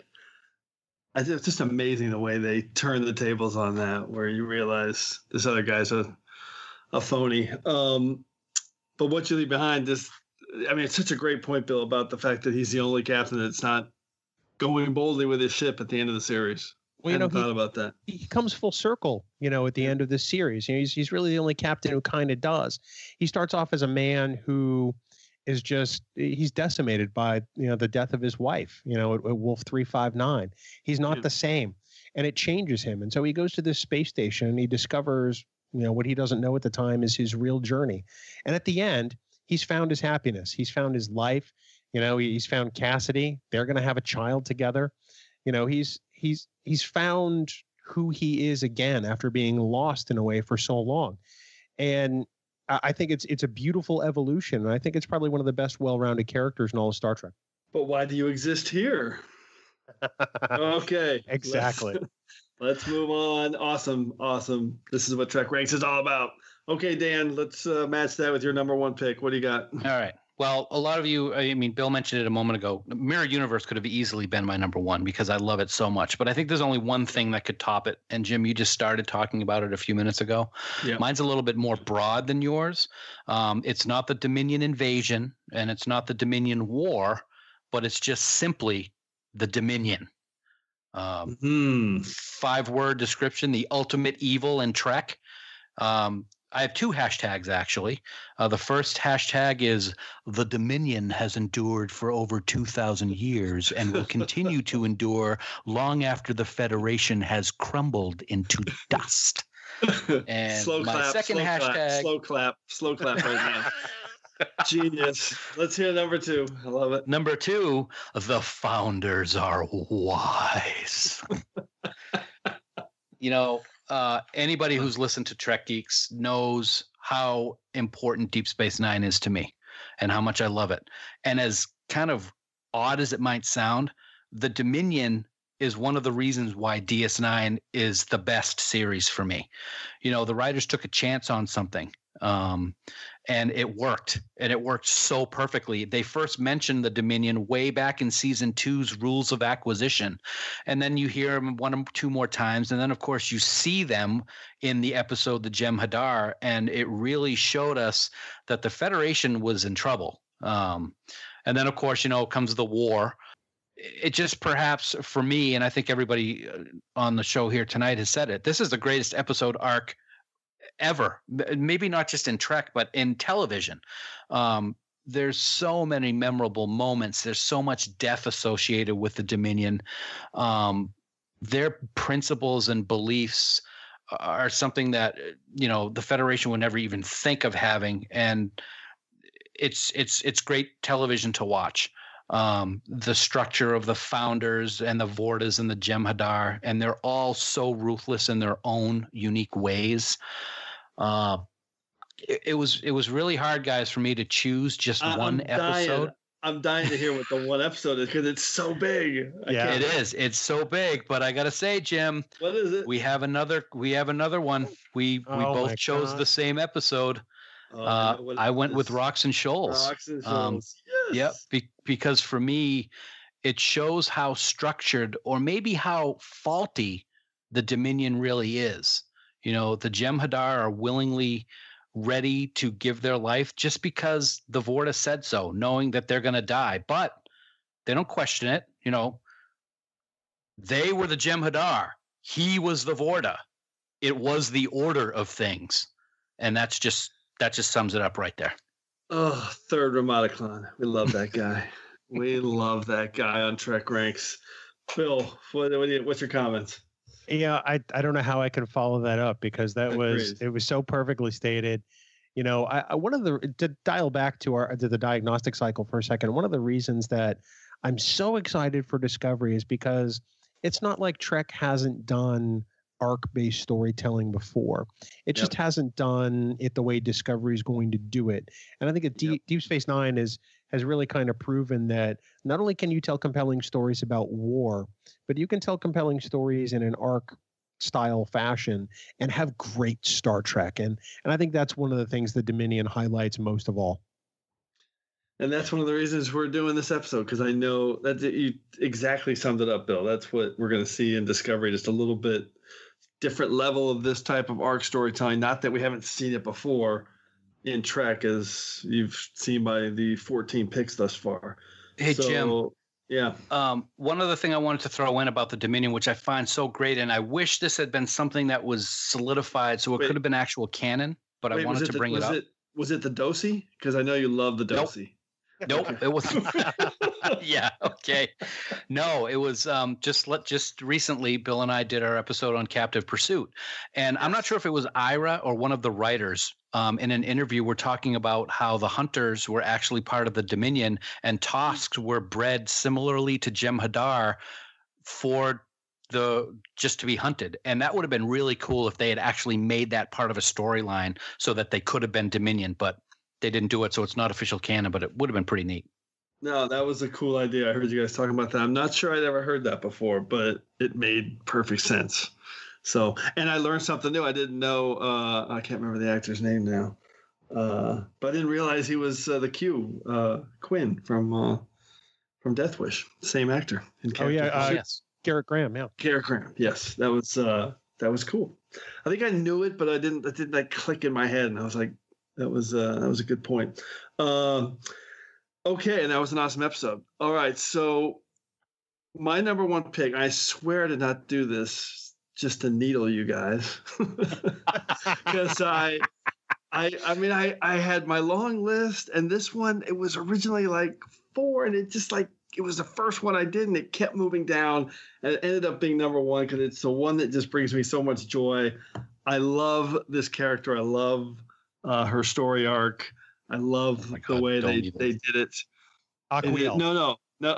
it's not Aquiel. It's not Sela. Don't worry. it is from Voyager, though. Oh, no. Voyager arc. Oh. It is the Seska arc. Oh, I hate you. love Seska. I love Seska. I love Seska. She's in 13 episodes. She's there from season one all the way to season seven. My episode to define her best is worst case scenario, which is my number five all time Voyager episode.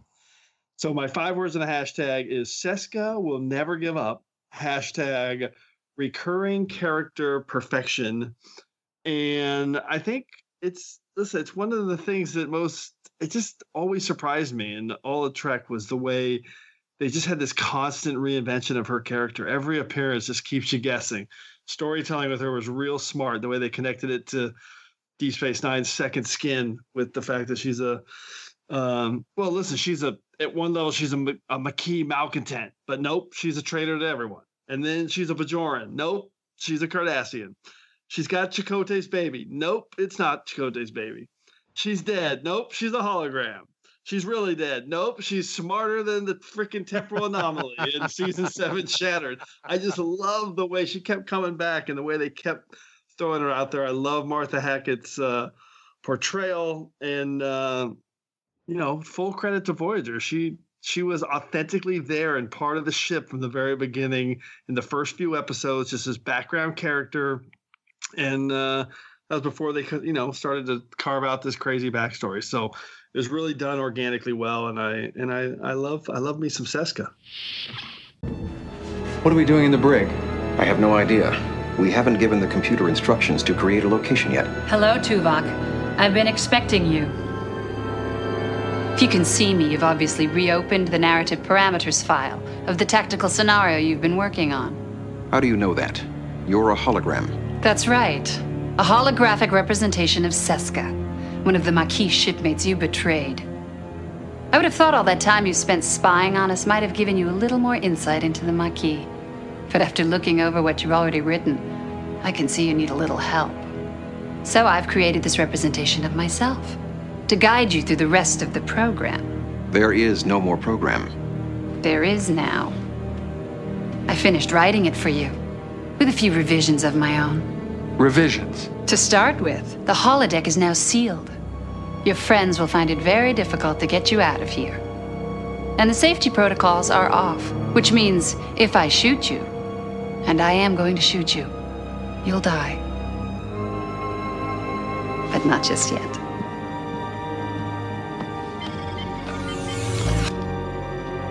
You've got 10 seconds to run. So uh, have at it, boys. Have at it. Trek ranks. We love Star Trek on Trek I, ranks. I love Seska. You know, I, I haven't seen all of Voyager, which is a you know something I, I concede to all the time. But um, I I'm gonna uh, there may be a secondary systems discussion about this for me in, in a little in a little bit here.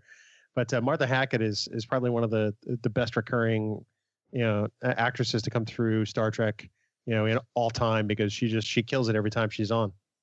we are now taking um, reservations for Jim Morehouse's replacement on the next episode of Trek Geeks or Discovering Trek. So please give us a call. No. well, allow me to volunteer myself. Thanks, Jeff. It, it's funny. Uh, it's I have funny. a As soon great as you Jim started Morehouse impression, giving, by the way. as soon as you started giving a description, Jim, I knew where you were going, and I'm like, oh God, please don't. Oh God, please don't. And the reason I think I I I think that it is a great pick. I will say that. I think the reason it's like, oh my God, is because I just hate her so much because she's so twisted and evil in Voyager. Um, and she got together with ugh, Maj Culluh, for God's sake. I mean, love Maj. Uh, uh, it, it, Martha Hackett is brilliant. Um, I think one of the things that I dislike about Seska is when she goes all cardy on us, she's really psycho scary looking. Um, but uh, gr- wow, what a sh- whoa, dude! I, we gotta talk. she is evil, but I love to hate her. I love to hate her, and I love the way they reinvent her every So, time. So, so is the real takeaway here that Jeff hates Seska? No, I don't hate this. I just hate Jim's picks. No, I'm just kidding. that hurts. All right. Okay. So let's uh, let's break down some secondary system picks then. So, Bill, what do you got on your uh, on your long list? Anything? Well, I've got three of them. Um, uh, the the aforementioned Seska arc. Uh, I, I do love how she kept coming in and out of Voyager, and I think my favorite Seska episode has to be State of Flux. Um, j- just because I, uh, I don't know, I it's it's one of the Voyager episodes. It's early on. It's like yeah, episode eleven in the first season, but I just I, I really enjoyed that one. And maybe it's because there's soup in there. I'm not really sure. um, I'd also I have love the that. uh, That was my. I was. I was trying to debate between wo- worst case scenario and state of flux. Those were my two. Uh, nice. So that's that's fantastic. Good job, Bill. What were we gonna say? Keep going. I also have uh, the Changeling Infiltration of Earth and Deep Space Nine's Homefront and Paradise Lost. Uh, it's a small arc, but man, it's one I love to rewatch over and over and over. And then um, I promise this is not uh, kissing up to the host, but on my secondary systems list is the Vulcan arc and Enterprise with the Forge, Awakening, and Kir'Shara. Um, it is probably, I think, one of the more watchable arcs in Enterprise, and it's just a, a story that's told really well. There's some scrub on the on the Enterprise that likes to fire phasers. He, you know, he could use some work, but other than that, the episode's really solid. I, I hear those episodes are pretty good. Uh, I've heard rumors. Kiss ass. Ah, love that. love it. Love it. Uh, Dan, any uh, any secondary systems you want to throw out yeah there? I, I've got three as well. Um, and I'll tell you one. This first one could have easily been in the top five, and that's Dukat and the Pah Wraiths. Um, Marc Alaimo was Dukat. Uh, I've said it many times before. Dukat is my favorite Star Trek villain ever, hands down. Nobody even comes close to me. Um, so to not have him in my top five epic arc was surprising, but that storyline of him in the Pah Wraiths and what he wants to do uh, to get back at the Bajorans is is is really really good stuff. Um, I also chose the Deep Space Nine Klingon War. Uh, I remember when um, it was on TV, and over the summer they would have commercials for you know Deep Space Nine's coming back, and they would have the Klingon emblem would jump out on screen, and and it would be like a warp uh, starscape behind the the emblem, and it was just like, oh my god, the Klingons are going to be back. It's going to be great. I, I thought that whole arc was awesome, and I actually uh, similar to one of Bill's picks, I chose Worf's discommendation as one of my final um, secondary systems. Um, what he sacrifices and what he did, he basically lies to cover another lie, and I thought that was that was uh, pretty good writing in itself there. That's uh, those are those are great extra picks, and the I mean the Worf one I kind of had too with my Gowron was kind of covering everything. I had that on my uh, extended list too, and I had a couple others like that were mentioned. Uh, I definitely had uh, the movie, the original series movie trilogy, uh, Khan, Search for Spock, and The Voyage Home. I had the Eddington arc. That was so hard to cut. I had that on my on my long list. But my other ones I wanted to mention really quick. I had a I had a Nobrantane and Lon Suder. Love those guys. Nice. Their their arcs were really good. I had the Circle trilogy was hard to not include because that's really the first three parter in the history of Trek, and it's done so well. Love those uh, those three episodes at the beginning of season two. And then I also had the Menagerie and the Cage because I thought that really it set the stage for continuity integration in Trek right from the very beginning, where it's like I mean I just can't even imagine watching that in 1966 and seeing this these other clips from what what is this other show? I mean, they did they shoot a whole nother series? this is it was so well done, and I love uh, the way those uh, episodes connect. So, all right, lots of uh, lots of epic arcs indeed. Some amazing Trek moments. I think You know, Jim, Jim, I, I I'm I'm I'm kind of heartbroken here. I, you know, I you guys, I respect you all for being such incredible Trek fans and so knowledgeable, but no one mentioned the Cyrano Jones arc. oh man, here we go. I, I was looking at all I was looking at all the dance picks, and they're all Deep Space Nine. So I mean, I, I'm glad I at least mixed it up a little bit. I didn't get any TOS in there. Actually, I did with Mm, well, Spock, I suppose. But no, uh, I gotta I gotta argue with you a little bit about that, dude. but no, you know, Deep, Deep Space uh, Nine touches all of your picks, is what I'm saying. Oh, it does touch in. all of them. Yes. Well, let's jump into the regen cycle right now because I got the stats. So we'll skip the uh, the seven and nine drop and let's just do it. So actually, let's do the the recaps here. So Bill, run down your five picks really quick. Absolutely. In my number five spot, I have the Eddington versus Sisko arc. Uh, number four, I have Worf's honor or lack thereof. Uh, number three, after my wonton soup, I have the augment arc from Enterprise. number two is the death and life of Mr. Spock, as exemplified in Star Trek's two, three, and four. And number one is Benjamin Sisko's journey as the emissary in Deep Space Nine. So uh, give your hashtag again for your wonton soup. Oh, it was uh, hashtag heaven in my mouth. Yeah, we just wanted to have that on tape again so we can drop that. Okay. Uh, Dan, Dan, what are your what are your five picks? All right. Coming in at number five is Section 31. Number four is Odo's consequences for killing a changeling. Number three is Damar. Number two is the Mirror Universe. And number one is the Dominion. All right, and my five were the Kirk maturation arc from the Kelvin timeline, Star Trek Beyond, Gowron's arc uh, across TNG and Deep Space Nine with Way of the Warrior represented, Section 31, Inter Arma Silent Leges, the Dominion invasion arc, which uh, was my way of kind of narrowing down a Dominion pick with Rocks and Shoals. And then my number one arc was the Seska arc from Voyager. And now, so let's break down those stats because you were just saying that, Bill. So Dan did pick all five Deep Space Nine episodes, which hey, no judgments at Trek. yeah, Ranks. no, that's fantastic. that's fantastic. But Absolutely. here's what here's what I love about these stats. This is a crazy crazy number. So, well, first we had two duplicates, which is uh, cool too, at least in terms of the the episode picks. But we had that was uh, Inter Ar- Arma, and then also Rocks and Shoals. Me and Dan picking the same. But the numbers DS9, so Voyager had one, Enterprise had one, TNG had one, the Kelvin timeline had one, the original series had one, and DS9 had 10 picks. That's pretty Wow. amazing. So every other incarnation had one pick, and DS9 had 10. And that's, I guess that's not too surprising if you really look at the way Deep Space Nine told their their story across uh, their seven seasons, which was really arc heavy. Absolutely. I, I think that um, uh, I'm surprised I, I didn't have more Deep Space Nine because I am such a Deep Space Nine fan. Um, but uh, I I love that it, it permeated a lot of these picks. But I, I also like the the other picks that came in from the other um, series, whether it was the Kelvin timeline or whether it was Voyager.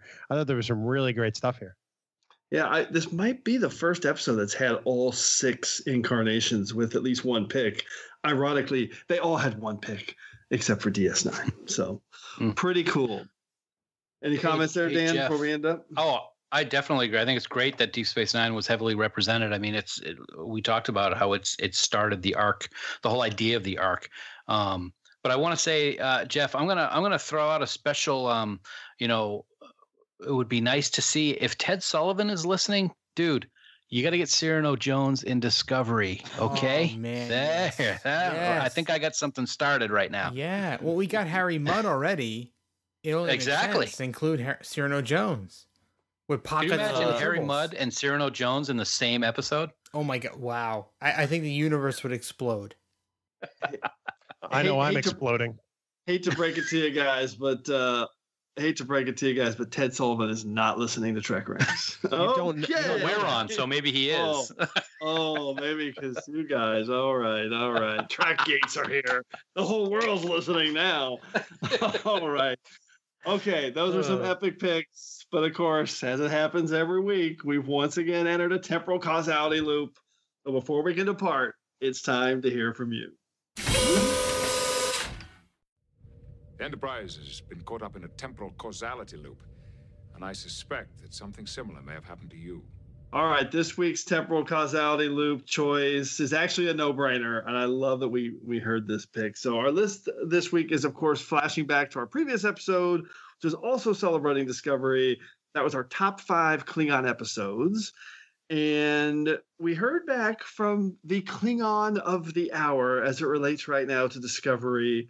I'm not sure if everyone's aware. I think you you guys all are, but you guys all know the, the backstory here about uh, I think it's Cove who is at Canada Aviatrix on Twitter.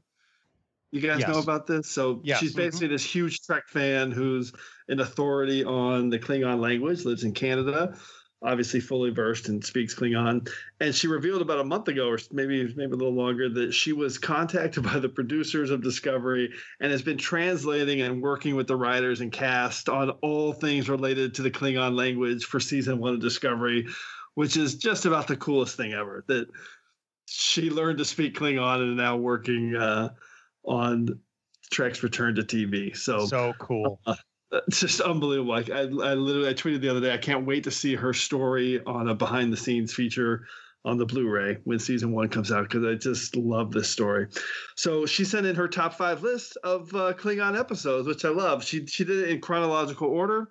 So she had uh, the original series, Errand of Mercy, TNG's A Matter of Honor, TNG's The Emissary K'Ehleyr. We all love K'Ehleyr. Deep Space Nine's Blood Oath and Deep Space Nine's Way of the Warrior. So I love that we heard from her on her Klingon list.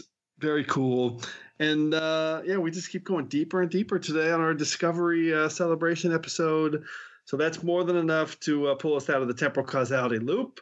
So thanks again for everybody. Just keep sending your uh, your tweets and uh, all your your list to us. We want to hear from you. It makes our show better. And you know, if you want to call in, do it. We've got our number at the tricorder transmission 609 512 5527. That's 609 512 LLAP. Call us and tell us your top five epic arcs for this uh, this week's show, and uh, hopefully we can feature you on the next episode of Trek Ranks. Which so this is a surprise. Before we were going to do two episodes of Discovery, but then it hit me. We can actually do a third episode to continue our Discovery celebration. And I think so by the time we record that episode, we're actually going to be in a new era of Star Trek. We're going to have a new series on TV or streaming, whatever. Um, so Discovery Rank is going to be, you know, part of the conversation moving forward with uh, with our next episode. So in that episode, what we're going to do, we're going to change up the format a little bit, and we are going to break down all of Trek's first episodes. So basically, we're going to have a panel on. We're going to talk in depth about TOS, which really has three first episodes. So uh, we're going to talk about all three of those. And then, and by the way, that's for those scoring at home, the cage, where no man has gone before, and the man trap. And then we're going to talk about Encounter at Farpoint, Emissary, Caretaker, and Broken Bow, and whatever the title of the first episode of Discovery is. And at the end, we're all going to do a quick uh, rank of how we rank those episodes and how they appear. So, uh, so that's our that's our plan. It'll be a little different format, but it's a way to integrate Discovery right away into Trek Ranks Talk when it's on the air. So, what do you guys think of that?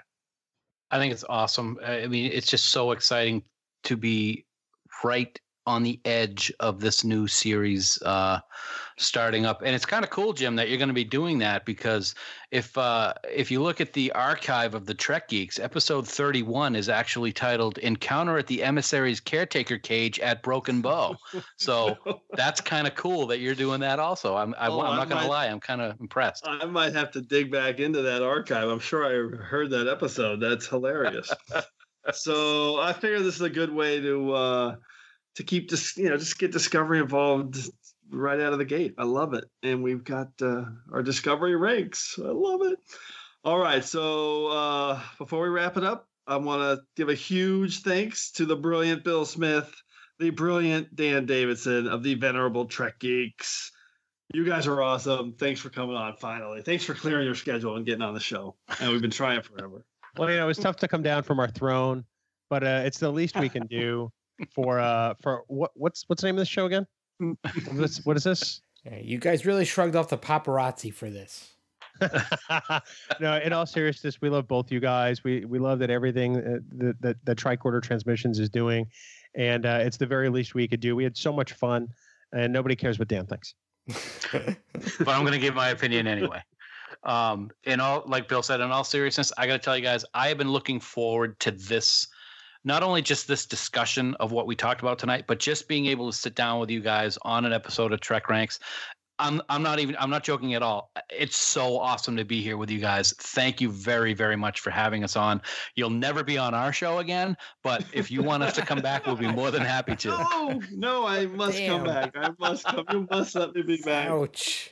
You guys are the best. It's, I appreciate all the kind words, and it's really been uh, been awesome to kind of dive into this show and and learn from from all three of you guys because you guys are all super pros at the podcasting game, and I'm just trying to figure it out. All right. So thanks again, guys, for uh, for joining us here on episode 11 of the Trek Ranks podcast. And as always, I want to close by saying I'm looking forward to standing with you again here in this place where I belong.